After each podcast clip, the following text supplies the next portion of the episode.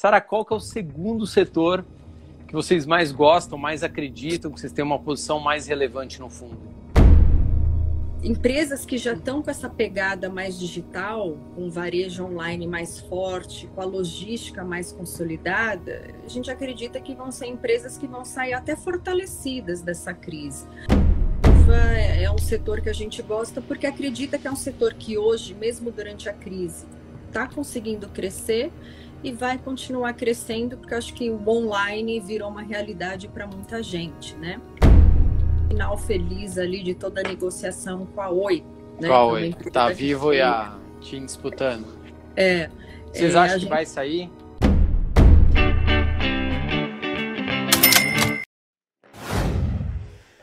Senhoras e senhores, bilionários e bilionárias, começando aqui mais uma live e graças a Deus a gente está recebendo aqui uma das mulheres mais respeitadas do mercado financeiro. A gente sempre fala aqui que a gente quer mais mulheres no mercado, mais mulheres investidoras, mais mulheres participando aqui do canal, enfim, mais mulheres participando do mercado financeiro como um todo. E hoje a gente vai receber aqui exatamente o que a gente está fazendo na campanha, né? A Sara uh, Delfim que é sócia da Dália Capital, que por um acaso o Joe aqui, papai bilionário aqui, é cotista de um dos fundos da Dália.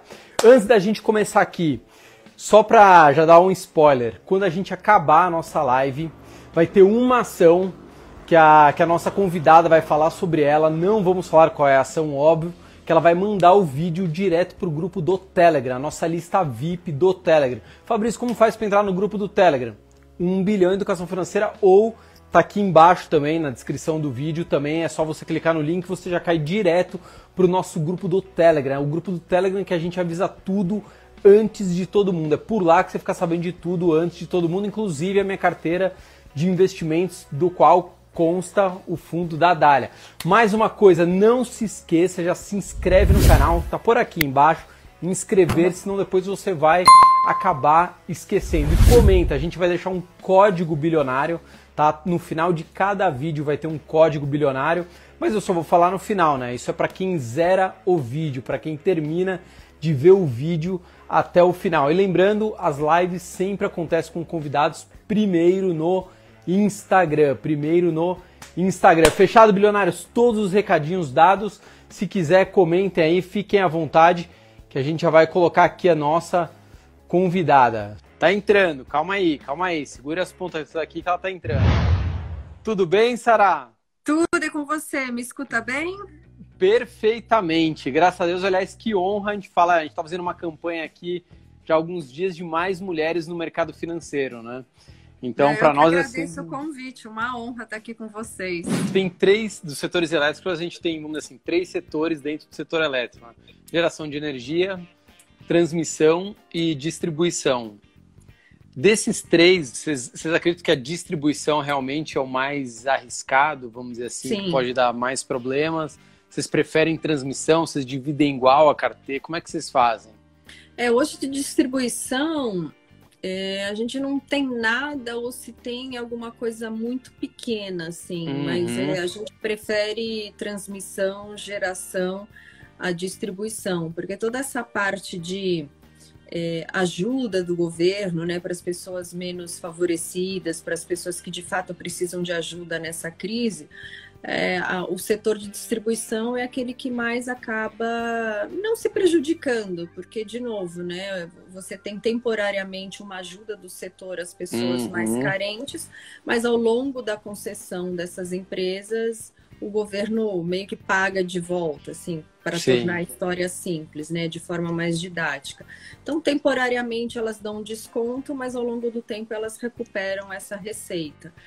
É, mas assim, dado que é, um, é, um, é uma, um setor de energia onde o governo pode intervir um pouco mais durante essa crise, a gente prefere é, não atuar. Né? De novo, uhum. a gente gosta de encontrar um bom equilíbrio entre risco e retorno. Se do outro lado, de geração e transmissão, você tem boas empresas com dividendo bom é, e, e com uma melhor equação de risco-retorno, vamos focar o capital ali. Né? Uhum. Esse é o conselho que você daria para o investidor pessoa física que está montando sua carteira por setores e quer ter um pedaço do setor elétrico? É foque em geração e transmissão. Transmissão, exatamente. São um pouco menos arriscados, né? De, de dar problema por interferência do governo, enfim. É, mas assim, para investidores também de longo prazo, tem boas distribuidoras, assim, é, depende muito também da filosofia do investidor, do apetite ao risco, do prazo, né, de investimento. Se for de fato um investidor mais para curto prazo, é melhor ir onde tem menos risco. Uhum. Se for um investidor de mais longo prazo, essas empresas com o tempo vão se recuperar, não há dúvida né? Uhum. É, de novo, não é a primeira, não é a segunda e não será a última crise da nossa história. Sim, sim. sobrevivemos, é. continuaremos sobrevivendo e avançando. Aliás, cara, só eu quero já fazer a próxima pergunta sobre o segundo setor que vocês mais investem. Para quem não, não sabe, a gente está com uma campanha, mais uma, né? Então chame uma amiga, parente, sua avó, sua tia, sua prima. Tem uma flechinha aqui, ó, pro lado direito, tá bem embaixo da sala, que é do lado direito que é essa flechinha que você pode convidar uma outra pessoa para participar da live. Então, convide uma mulher que tem algum interesse ou que está endividada, não importa. Convide alguém, mulher, vamos trazer mais mulheres para o mercado para participar da live. Então, essa é nossa campanha toda vez aqui, a gente está incentivando, né? fazendo pelo menos a nossa parte. Sara, qual que é o segundo setor que vocês mais gostam, mais acreditam, que vocês têm uma posição mais relevante no fundo? Tá, é, isso eu estou te falando do que é carteira de ações Brasil, então uhum. setor elétrico. Um outro setor que a gente gosta no Brasil é o setor de tecnologia, que não é bem uhum. tecnologia, né? O Brasil ainda está uns 10 passos atrás, assim, em inovação e tecnologia. Mas tem empresas que têm um apelo de tecnologia. Uhum. É, então, TOTUS, que eu já sei que vocês têm. TOTUS, é, até o setor de telecom, assim, eu acho que a maioria do nosso público aqui deve ser um público jovem. Sim. Mas o setor de telecom, um setor bem antigo, e ele estava meio morto. Assim, todo mundo tem telefone, todo mundo tem celular, a maioria das casas tem linha fixa. Então era aquele meio arroz com feijão, não te chamava uhum. muita atenção. Mas o que essa crise trouxe, né? As pessoas estão trabalhando de casa, é, eu acho que vai ter muito trabalho que, mesmo com a crise né, terminando, muitos trabalhos serão feitos de casa, então home, o home office né, vai se tornar uma realidade. Consolidar. Uhum. Então as pessoas vão demandar mais velocidade de dados, mais capacidade de internet, de nuvem, de tudo. Então o setor 5G telecom, chegando, né? 5G chegando. Então o setor de telecom voltou a ter charme e um apelo por mais crescimento por conta dessa mudança de comportamento que hoje já existe e vai continuar existindo. Uhum. E a gente uhum. classifica esse setor também nesse guarda-chuva de tecnologia. Tá. É Magazine Luiza, né? É, varejo online, que de fato tem sido uma transformação digital. É, o varejo online é 5% do varejo total, e esperava que esse número dobrasse para 10% em, sei lá, 7, 8 anos. Provavelmente vai acelerar essa penetração do, do, online. Porque quem tinha medo de usar acabou sendo forçado a fazer uma compra no supermercado, uma compra de material minha mãe. celular. É, minha mãe agora tá uma frenética, assim, a gente tem que tirar o cartão de crédito da mão dela. Sério? Ela, que, ela, ela, ela tem Instagram também, sua mãe é assim, mega tecnológica? Instagram. Tá no é... TikTok, sua mãe não? Ainda não, ainda não. Mas o WhatsApp, né, Instagram, porque assim, como que a gente está se vendo e a família se conversando? Por mídia, uhum. né? Mídia social. É... Então, é empresas que já estão com essa pegada mais digital, com varejo online mais forte, com a logística mais consolidada, a gente acredita que vão ser empresas que vão sair até fortalecidas dessa crise. Porque uhum. o pequeno varejista, que tem uma loja de eletrônicos, como ele vai conseguir competir com a Magazine Luiza? Sim. Não só pela capacidade digital da venda, mas a, a Magazine Luiza tem 5 bilhões de reais em caixa. Então, ela tem capital de giro, ela consegue pagar fornecedor, ela consegue repor estoque. Então, pequeno varejista, o que é triste falar, mas o pequeno e médio empresário, alguns vão desaparecer. Sim. com empresas... certeza absoluta. E essas empresas grandes que estão na bolsa são empresas que naturalmente vão ganhar esse mercado que esses pequenos varejistas estão deixando para trás, né? Uhum. Então, tecnologia dentro desse guarda-chuva é, é um setor que a gente gosta porque acredita que é um setor que hoje, mesmo durante a crise, está conseguindo crescer e vai continuar crescendo porque acho que o online virou uma realidade para muita gente, né? Não, eu achei muito bacana você colocar o Magalu dentro de uma empresa de tecnologia. Porque aqui a gente fala uhum. direto no canal, fala, não é uma empresa de varejo, é uma empresa de logística e tecnologia. Não é mais Exatamente. uma empresa de varejo. Eles estão anos luz na frente. Anos luz anos na frente, luz. assim. É, até nessa no marketplace, né? Que quando você entra na Magazine Luiza, você não compra só o que está na loja dela. Uhum. Mas tem vários outros pequenos vendedores conectados. Sim se a Magazine Luiza não tem, ela redireciona para o outro vendedor que tem. E a logística feita pela Magazine Luiza, que é justamente para não ter ruptura. Se uhum. foi prometida entrega em dois dias, você vai receber sua mercadoria em dois dias. Então, assim, ela está bem à frente né, do, do mercado como um todo. E com certeza, eu acho que é uma empresa que vai sair mais fortalecida dessa crise. De telecom, qual que papéis vocês têm na carteira? É, de telecom a gente tem um pouco de TIM. Uhum. É, não só por toda essa questão de, de tecnologia, né, de mais demanda por dados e velocidade de internet, mas também, eventualmente, você pode ter um final feliz ali de toda a negociação com a Oi. Né? Com a Oi, tá vivo e a TIM disputando. É. Vocês é, acham que gente... vai sair? Em algum momento deve sair. Né? É uhum. difícil fazer o timing. É por isso que a nossa, a nossa, é, a nossa posição em TIM não é pelo potencial evento de, de aquisição da Oi. Da ele Oi. ele não aconteça. Uhum. Primeiro, a gente gosta porque é uma empresa boa, que paga bom dividendo é, e que está indo bem né, no relativo né, durante, nessa crise e que talvez, se tiver a aquisição, pode ser um evento positivo. Uhum. Mas a gente, até por filosofia, a gente não gosta de, de, de apostar nesses rumores de aquisição. Sim. Pode acontecer. Pode acontecer pode ou pode não. E pode até acontecer, mas pagar e uma o mercado fortuna. não é, Ou o mercado não é reagir tão bem, é. né, pela, pela compra. Tu não achou que ia acontecer tal coisa e não acontece, né? Exatamente. Então, então esse é um, seria um ingrediente adicional, mas não é o fator determinante pela nossa posição em TIM. Uhum, entendi. Perfeito. Aí tecnologia, você fechou agora esse... Então, Magalu, TIM, TOTUS... Vocês têm mais alguma coisa assim que você lembra? Tem alguma... Uma... Tem uma que é bem assim, que ninguém gosta, mas uhum. que eu gosto há bastante tempo e eu a considero uma empresa de tecnologia. Não sei se a maioria das pessoas conhecem, mas é a VEG. Hum. Ah, não, mas a VEG é queridinha. A VEG é a nossa 3M. Ah, o pessoal gosta de VEG para shortear, né? Mas é um short, assim, tem, tem vários, tem 10 mandamentos, né? O décimo segundo é nunca shortearás VEG. Sim. Porque quem faz o short sempre acaba perdendo, porque é uma empresa incrível, assim, é. incrível. É, é uma empresa concordo. lá em Jaraguá do Sul. do Sul. Tem 10% do mercado global de motores, tem plantas no Brasil, na China, no México, nos Estados Unidos, pela Europa, pela Acho que África, Índia, né? Se não me engano, estão fazendo. Vem dominando o mundo. E toda vez que você pensa assim numa inovação. Eu considero uma empresa de tecnologia também. Ela é, porque assim, se você pensa em eletrificação de carros, uhum. a VEG está presente no desenvolvimento com as montadoras. É, energias novas, você pensa em energia solar, energia eólica. O que, que é VEG? É, é uma empresa assim que está tá muito forte nessas novas tecnologias.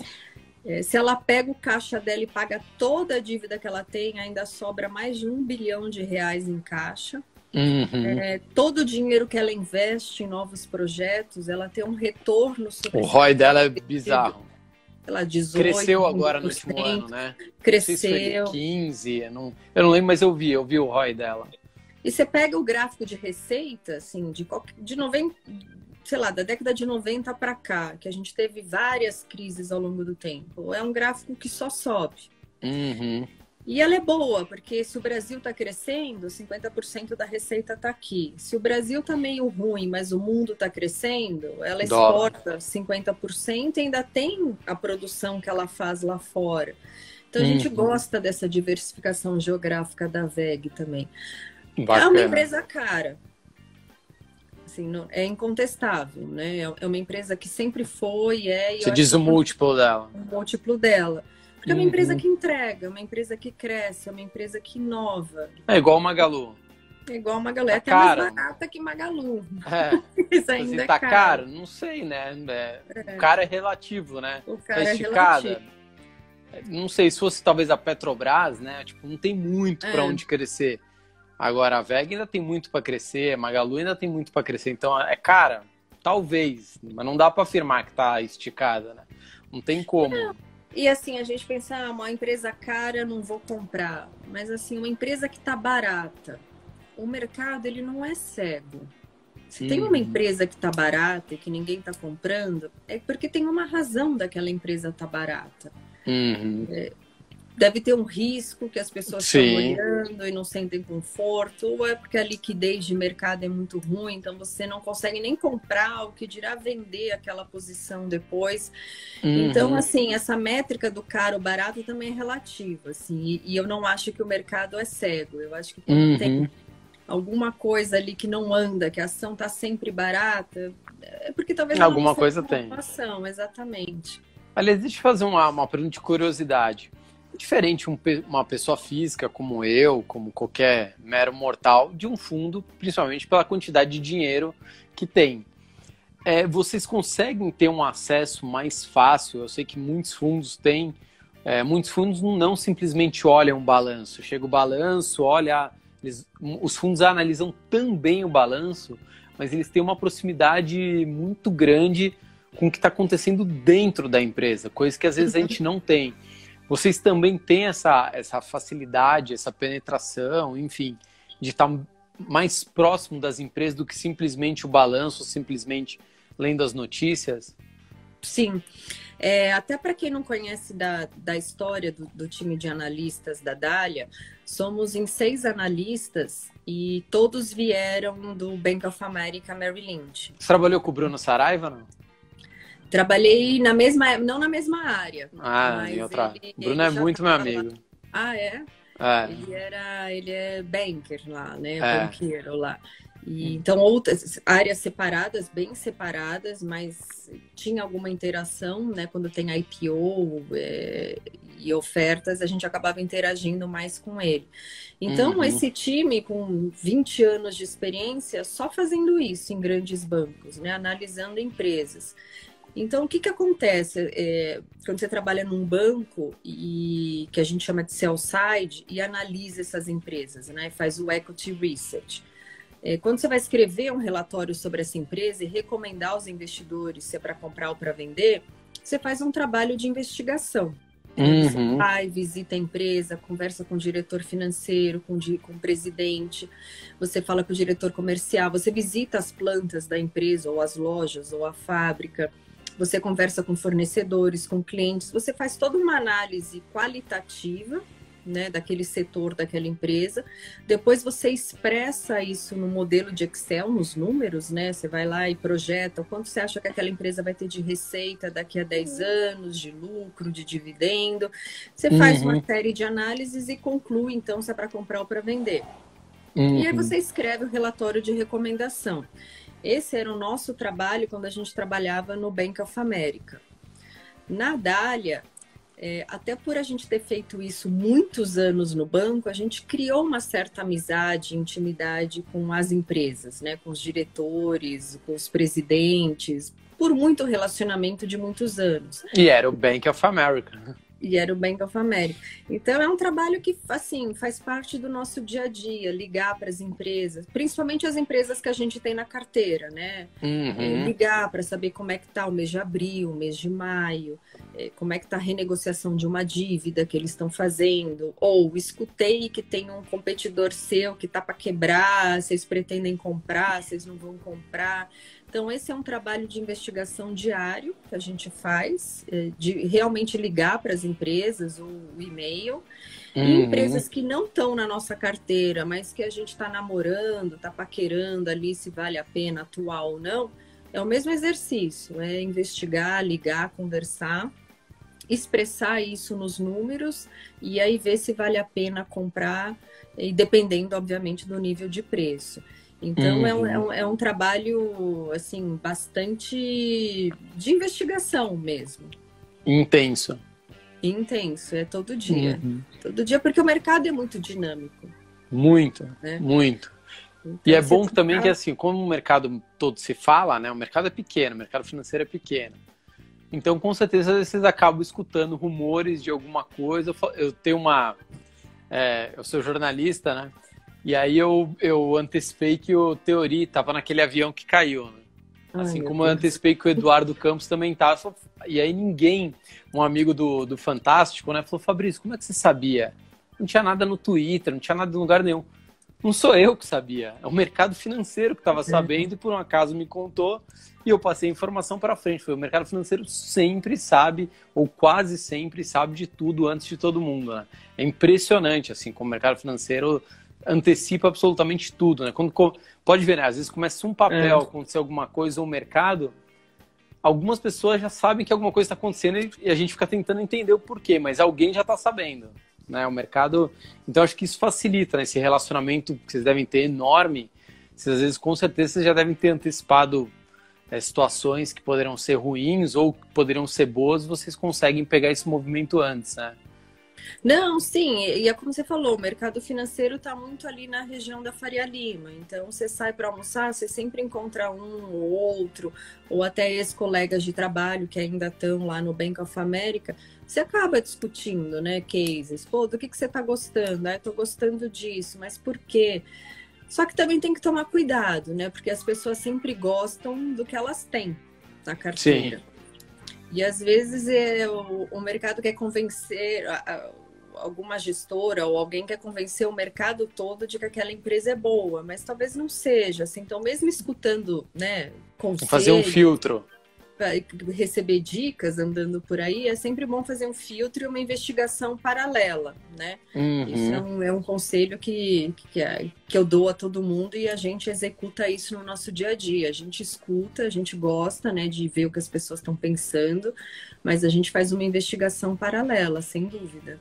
Sim, para checar se que lá procede ou é só alguém querendo alardear o mercado para puxar o papel, né? Que mais que vocês têm na. Como vocês têm muita coisa na carteira, acho que é uma das carteiras mais diversificadas né, de fundos. Geralmente o fundo às vezes tem 10 empresas ali, né? Acompanha muito de